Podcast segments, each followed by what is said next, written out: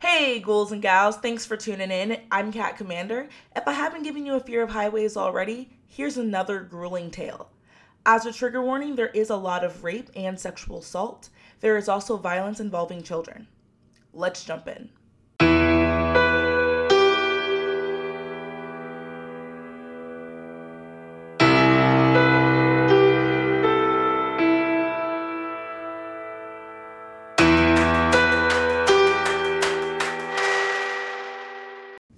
Today, we're encountering evil with the Freeway Phantom. During the 1970s in Washington, D.C., young black girls were getting snatched while walking home alone. And on April 25th, 13 year old Carol Denise Spinks was at her home with her identical twin when her mother stepped out to go visit an aunt. Before she left, she reminded the two girls not to open the door for strangers and they were instructed not to leave the house. Carol was known as shy, but a jokester, as her and her twin Carolyn were known to play pranks on people and trying to confuse them because they look so much alike. While at home, they get a knock on the door. When they look out the window, it's their older sister that had moved out. One of the girls opens the door, and her sister explains that she is visiting some friends in the area. The older sister, who is around 24, asks one of the girls to run to the 7 Eleven, just a half mile away from their home and just over the border to Maryland. Both of them say no, because their mom again told them not to go outside and not even to open the door. So they shut the door and continued to watch TV. The older sister continues knocking on the door, which eventually leads to her banging. Carol opens the door once again and gives into her sister's plea to fetch the bread and soda she needs from the store.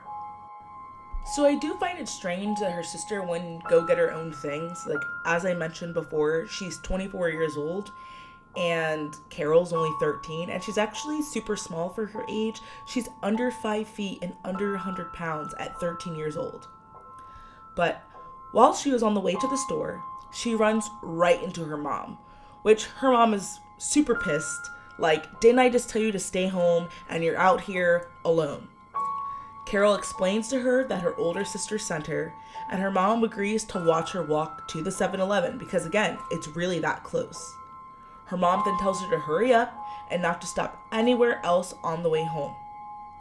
Carol's mom watches Carol walk right into the 7 Eleven and then goes back to what she was doing. After some time passes, the sisters at home are like, Where the hell is Carol? And they're starting to grow concerned. They decided to ask the neighbors if they had seen Carol walking back home and then they decided to retrace her steps returning to the 7-Eleven and asking the cashier, who they're familiar with, if they had seen her. He confirms that Carol did make it inside the store and bought what the sister asked for, and then he watched her leave. So they figured that she had made it home by the time they were going out to look for her and they just missed each other. However, once they arrive home, there is no sign of Carol, and they're beginning to panic because they can't find her and they were never supposed to be out to begin with. And I can't even imagine what the older sister's feeling. I'm sure she's feeling a lot of guilt at this point. Finally, their mom returns home and is confused to why Carol isn't home. They look at her and her instincts kicked in, something's wrong. When the mom called the police and tried to file a missing persons report, DC police told her that Carol just ran away. Her family insisted that there's no way Carol ran away. And I kind of believe them. Usually, you know the patterns with your family. Carol was not the type to act out. She was doing well in school. She was really close with her family. Your family's gonna know. Later that night, they organized a neighborhood group to help look for Carol, and they searched for hours into the night. But there are still no signs of Carol. After the search, a neighbor says they saw Carol earlier walking in the direction of her house with a bag in her hand, which makes sense because she was coming back from the 7 Eleven. Sometime between that point and her front door, she was kidnapped. There was no information until May 1st when children were playing in the tall grassy area and discovered her body next to I 295 behind St. Elizabeth Hospital. Unfortunately, it was Carol. She had cuts all over her body, she had been raped before being strangled, and her shoes were missing. This is when Detective Jenkins, one of the only black female detectives, dives into the case. The police inform Carol's family that her body has been found. She had been dead for about two days. She is wearing the same clothes that she was kidnapped in. Her family obviously is completely devastated, and her older sister is feeling horrible. Again, I can't even imagine the guilt that she's feeling. When her autopsy report comes back, they find that she had big bruises across her hands and her face, and they concluded that she was alive for half of the time she was gone. There were also synthetic green fibers found on her body. The police went to investigate, but during this time, people were protesting the Vietnam War. Again, this is Washington, D.C., it's the 70s, so there are people all down by the White House and the Capitol, and all the police in that area were dispatched to the Capitol and the White House, leaving no one to keep up with Carol's case. Just two months after Carol's murder, on July 9th, 16 year old Darlena Denise Johnson was walking to her summer job at Oxon Run Rec Center. Her plan was to go to work and stay at the rec center later because they were having a sleepover. At home, Darlena's mom gets a call asking when Darlena was going to show up for work. So, of course, her mother is confused because she watched her daughter walk out the door and said she was going to work.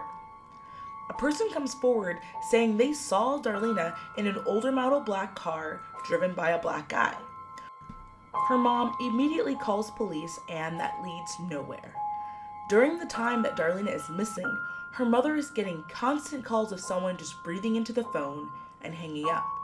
She reported it, but nothing was done, and the calls continued.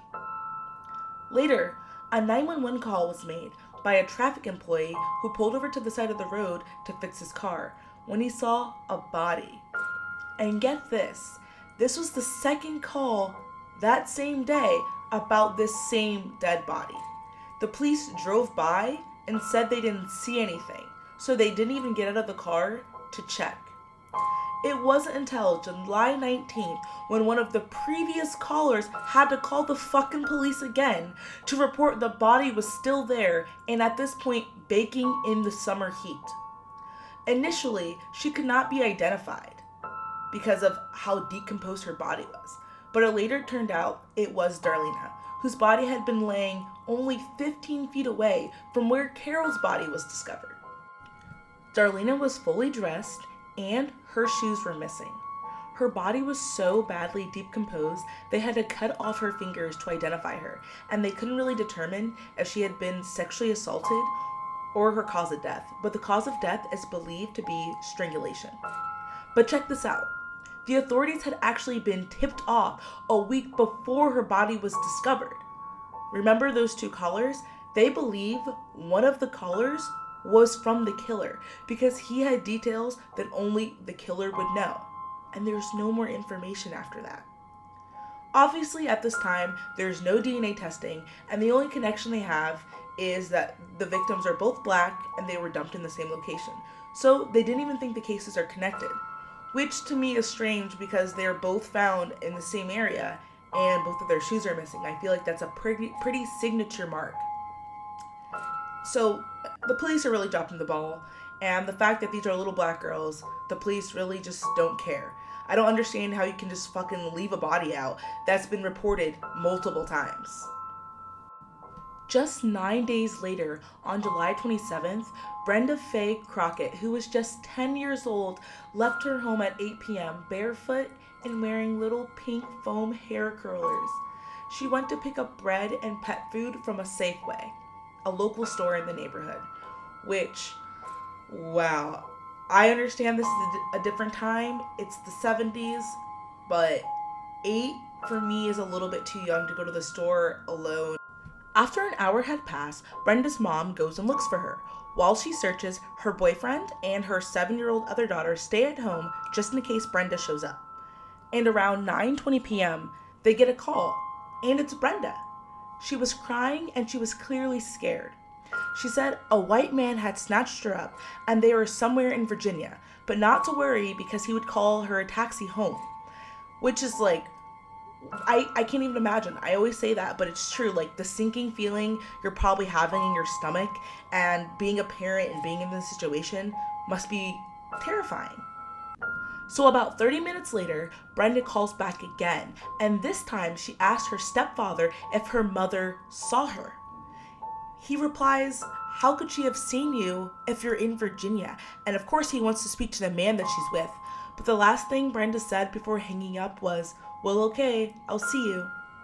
This was believed to be a distraction to throw police off. It's theorized that Brenda's kidnapper called because he thought that he was seen. And it's also believed that the kidnapper may have known Brenda's mom and was worried she could identify him. This only 8 hours later, at 5:50 a.m., a hitchhiker discovered her petite and still warm body near US Route 50. She was found fully clothed. She also had no shoes, but immaculate feet. She had been raped, and her scarf was found tightly wrapped around her small neck and green synthetic fibers were found once again. The police were starting to believe this fiber was from a car because he had her for such a short period of time. So, at this point, the neighborhood is terrified and they're angry about the lack of progress in this investigation. They were pissed that these little girls were not being covered in the media and the police have failed to question people. The distrust and tension with police and the community only grew over the next few months. On October 1st, around 7 p.m., 12 year old Nenomoshia Yates was walking home from a Safeway store, only a block away from her home. She was grabbing some things because her stepmom and father had just had a baby and she wanted to help out. And I know we're all just thinking, like, why are these young girls walking home alone? But it was a different time and people should feel free to be able to walk home. But when you hear stuff like this, it just makes you not want to let your children go out, your loved ones go out, or even go out yourself. And it seems like this guy is creeping around stores around the early evening because that's around where most of these little girls go missing. And a teen boy found her body just two hours after she disappeared on Pennsylvania Avenue. She was fully clothed, missing her shoes, but had clean feet. She too had been raped and strangled. Detective Jenkins was on the call once again, and I don't know if I mentioned this previously, but she's a junior detective, so she's not able to fully take over the case. She's just kind of like present. So I just wanted to make that known. Once again, they found the green fibers on this body. There was also a witness report that saw Nenomoshia in a blue Volkswagen Beetle, but nothing came of it.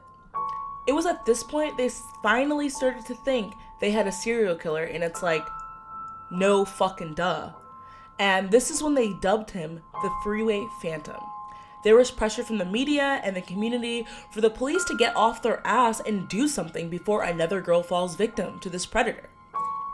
Detective Jenkins said they had never encountered anything like this, and y'all gotta remember, serial killer was a new term.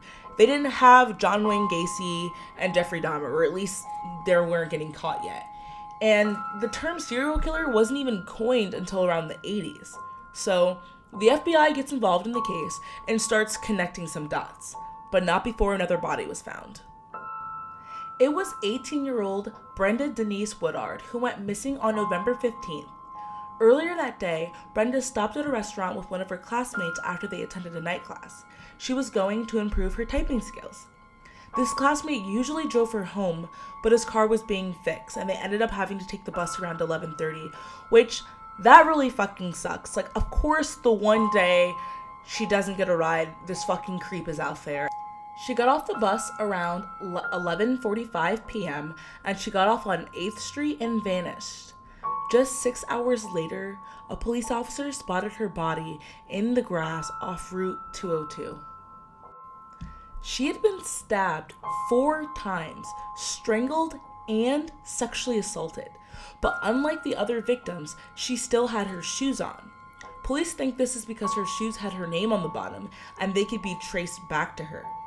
Her clothes were also inside out, and a coat that didn't belong to her had buttons missing. She had deep defensive wounds and was the only one stabbed. Leading investigators believed she fought back hard and he stabbed her to stop her. And get this there is a note in her pocket written in pencil, and this is what it reads This is tantamount to my insensitivity to people, especially women. I will admit the others when you catch me, if you can. Signed, the Freeway Phantom. See, this is the thing about naming or giving these serial killers these names. They're already narcissistic enough, and now they have notoriety, they take it and they fucking run. It was determined that the handwriting was Brenda's, and the killer forced her to write it. It is also believed that she knew her killer due to her, handwriting being calm and with punctuation. She was completely unaware of the danger she was in until after the letter was written. After this case, 10 months go by without any murders, and everyone assumes that the Phantom has moved away or has gotten locked up for another crime. The community begins to let their guard down. But on September 6, 1972, another body was discovered off I 295. It was 17 year old Diane Denise Williams. She had spent the previous night with her boyfriend, and afterwards, he walked her to the bus stop around 11 p.m. He waited with her to make sure she got on the bus safe, watched her get on, and waved to her as the bus pulled away. Which that really just breaks my heart and it's really scary. But they found her body only a few hours later, and I'm surprised that there's there's no increased like police patrol or anything like that. He's still just dumping the bodies out in the open. And I don't understand how no one is hearing or seeing anything because these are, again, not discrete locations. So, like the other victims, she was strangled and assaulted, her shoes were missing, and they found the tiny green fibers. But this time, they found semen on her jeans. Initially, it was believed to belong to her boyfriend, but later it came out that the samples didn't match. So finally, they're starting to connect, to connect some dots. They're saying the location is very similar, the age of this, these girls are very similar, and of course, the green fibers that are being found, and they're all killed in the same manner with their shoes are missing. So in 1974, the FBI finally developed a task force with about 100 detectives looking more closely to possible suspects. The first person on the list was a man who owned a teen club that Darlena went to, and this same guy was allegedly seen with her in the car. The police brought this guy in and used sodium pentothal, which, if you're unfamiliar, is what the police refer to as truth serum, and it's highly debated, but this unnamed man was cleared. The next man to pop up was Robert Askins, and this guy was super fucking unhinged. He was a computer technician and a former patient at St. Elizabeth's Hospital, which is where the bodies were found behind. This guy fucking served time in 1938 for poisoning five sex workers with fucking cyanide laced alcohol, and one of them died. Then, only two days later, he stabbed another sex worker to death, and he was only 19 at the time. During his arrest, he said he was a woman hater, and they took him to a psychiatric facility to see if he was sane. While there, he broke out of his handcuffs and assaulted three healthcare workers with a chair. He was very violent, to say the least. He goes to trial, and it's revealed that he's a police informant. Instead of sending him to jail, he goes to Elizabeth Hospital. Again, this is in 1939, 32 years before the crimes, and where the bodies would later be discovered. He served around 13 years, and five months after he was released, he strangled 42 year old Laura Cook in April of 1952. So obviously, this guy needs to never fucking get out. He goes to court, and he's accused of this and another assault, and was convicted of second degree murder and was supposed to serve 20 years to life. But they freed this man in 1958 because the case was overturned. This guy is leading a very sketchy life and a detective investigates him. Detective Lloyd Davis interviewed Robert about his involvement in another rape investigation. And after this interview, whatever he said, the police got a search warrant for his property in 1977. And inside, they found a court document that included the word tantamount, which was mentioned in the letter found in Brenda's pocket. He was also known to use the word in his circle of people. And of course, this isn't a commonly commonly used word. Check out what else they found. They found a soiled women's scarf, pictures of young girls and women, and a knife that was used in another crime. They also found an essay written by a young girl, but it was unclear and they didn't mention what the essay said. So, obviously, alone, some of these things aren't weird, but definitely the knife used in a crime and all of it together doesn't look good and it's pretty damning. And they got another search warrant and went back a month later. In the second search, they found buttons and gold earrings underneath his back seat. They also tested the fibers and hair found at the scene, but there was no evidence to tie him to these six victims. But just a few years later, he went to prison for the kidnap and rape of two women and received a life sentence. This time he actually stayed in there, but he died in prison at 91 years old in 2010. Up until his death, he stayed adamant that he did not kill these girls, saying he didn't have the depravity of mind required to commit any of these crimes. Although it's unclear why, Detective Jenkins agrees and does not believe that Robert Atkins is the freeway phantom. Some theories say that the killer lives in the neighborhood because two of the victims were abducted only blocks from one another. Then the killer started searching for girls outside the neighborhood so he wouldn't be caught. He is also thought to be in the military, which would explain why he killed so closely together and then would leave for periods of time. But the prime suspect was Robert Atkins. He was 52 years old. The FBI also said the killer would be above average intelligence, have a job, and he would have the skill to talk to women but could not retain a healthy relationship. He also had to be familiar with the neighborhood in order to feel comfortable to abduct, rape, and openly dump his victims. In 1979, Detective Jenkins discovered a file on the Green Vega rapists. They were known for kidnapping and raping women in the area. They also drove a green Chevrolet Vega, which would explain the green fibers, right? After questioning them, they pointed the police in the direction of a man who was serving time in Lorton prison. He said he wasn't involved but knew who was, and the inmate agreed to assist police. But in turn, he asked for a shorter sentence and he wanted to remain anonymous.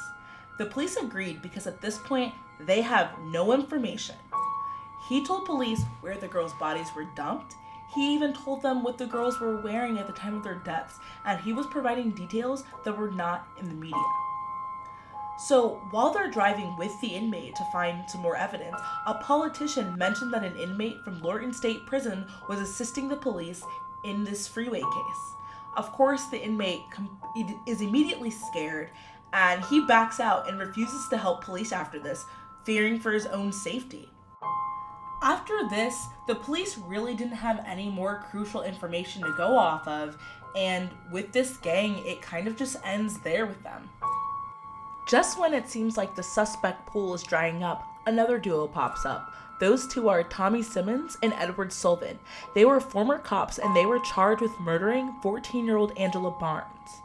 She fit the victim profile. She was black, she was 14, and her body had been found in the same area as all the previous girls but unlike the other victims, she was shot in her back of her head. So basically, they said because she was shot in the back of her head that this does not match the MO of the killer, so therefore she was not a victim of the Freeway Phantom, and these guys were not the Freeway Phantom. But being a police officer would be the perfect cover. You'd be able to hide in plain sight, you could easily get people into your car without it being alarming. There's two of them, so that makes it easier, but I don't know. Once the news gets out that two ex cops have killed Angela, the community is outraged and they're like, see, this is why we don't trust the police. After all of this, the case just goes cold, and in the 1980s, Detective Jenkins reopens the case and discovers that a few of the families got calls just like Darlena's parents. The calls came during the time frame their daughters were missing, with the caller repeating, I killed your daughter. And then in the 1990s, Detective Jenkins wanted to use DNA to test the fibers in hair found at the crime scene, but the investigators that had the cases prior didn't keep track of the information and a lot of evidence was lost. And in 1994, Detective Romaine Jenkins retired. She said this case remains with her and that she'll never stop searching for answers as long as her heart still beats. This case ultimately wasn't a priority for the police department because the victims were black, and they didn't want to use the manpower to look for their killer, so this case remains unsolved. Something positive that did come out of this is Diane's sister Patrice became a police officer and managed the child abuse squad, which I'm glad she was able to get something positive out of this horrible situation. But what do you guys think? Was it Robert Atkin, the gang, or the police? Or maybe it was someone who was never caught? If you like what you hear, be sure to give us a follow at encountering underscore evil on Instagram. Stay tuned. And don't forget to look behind you.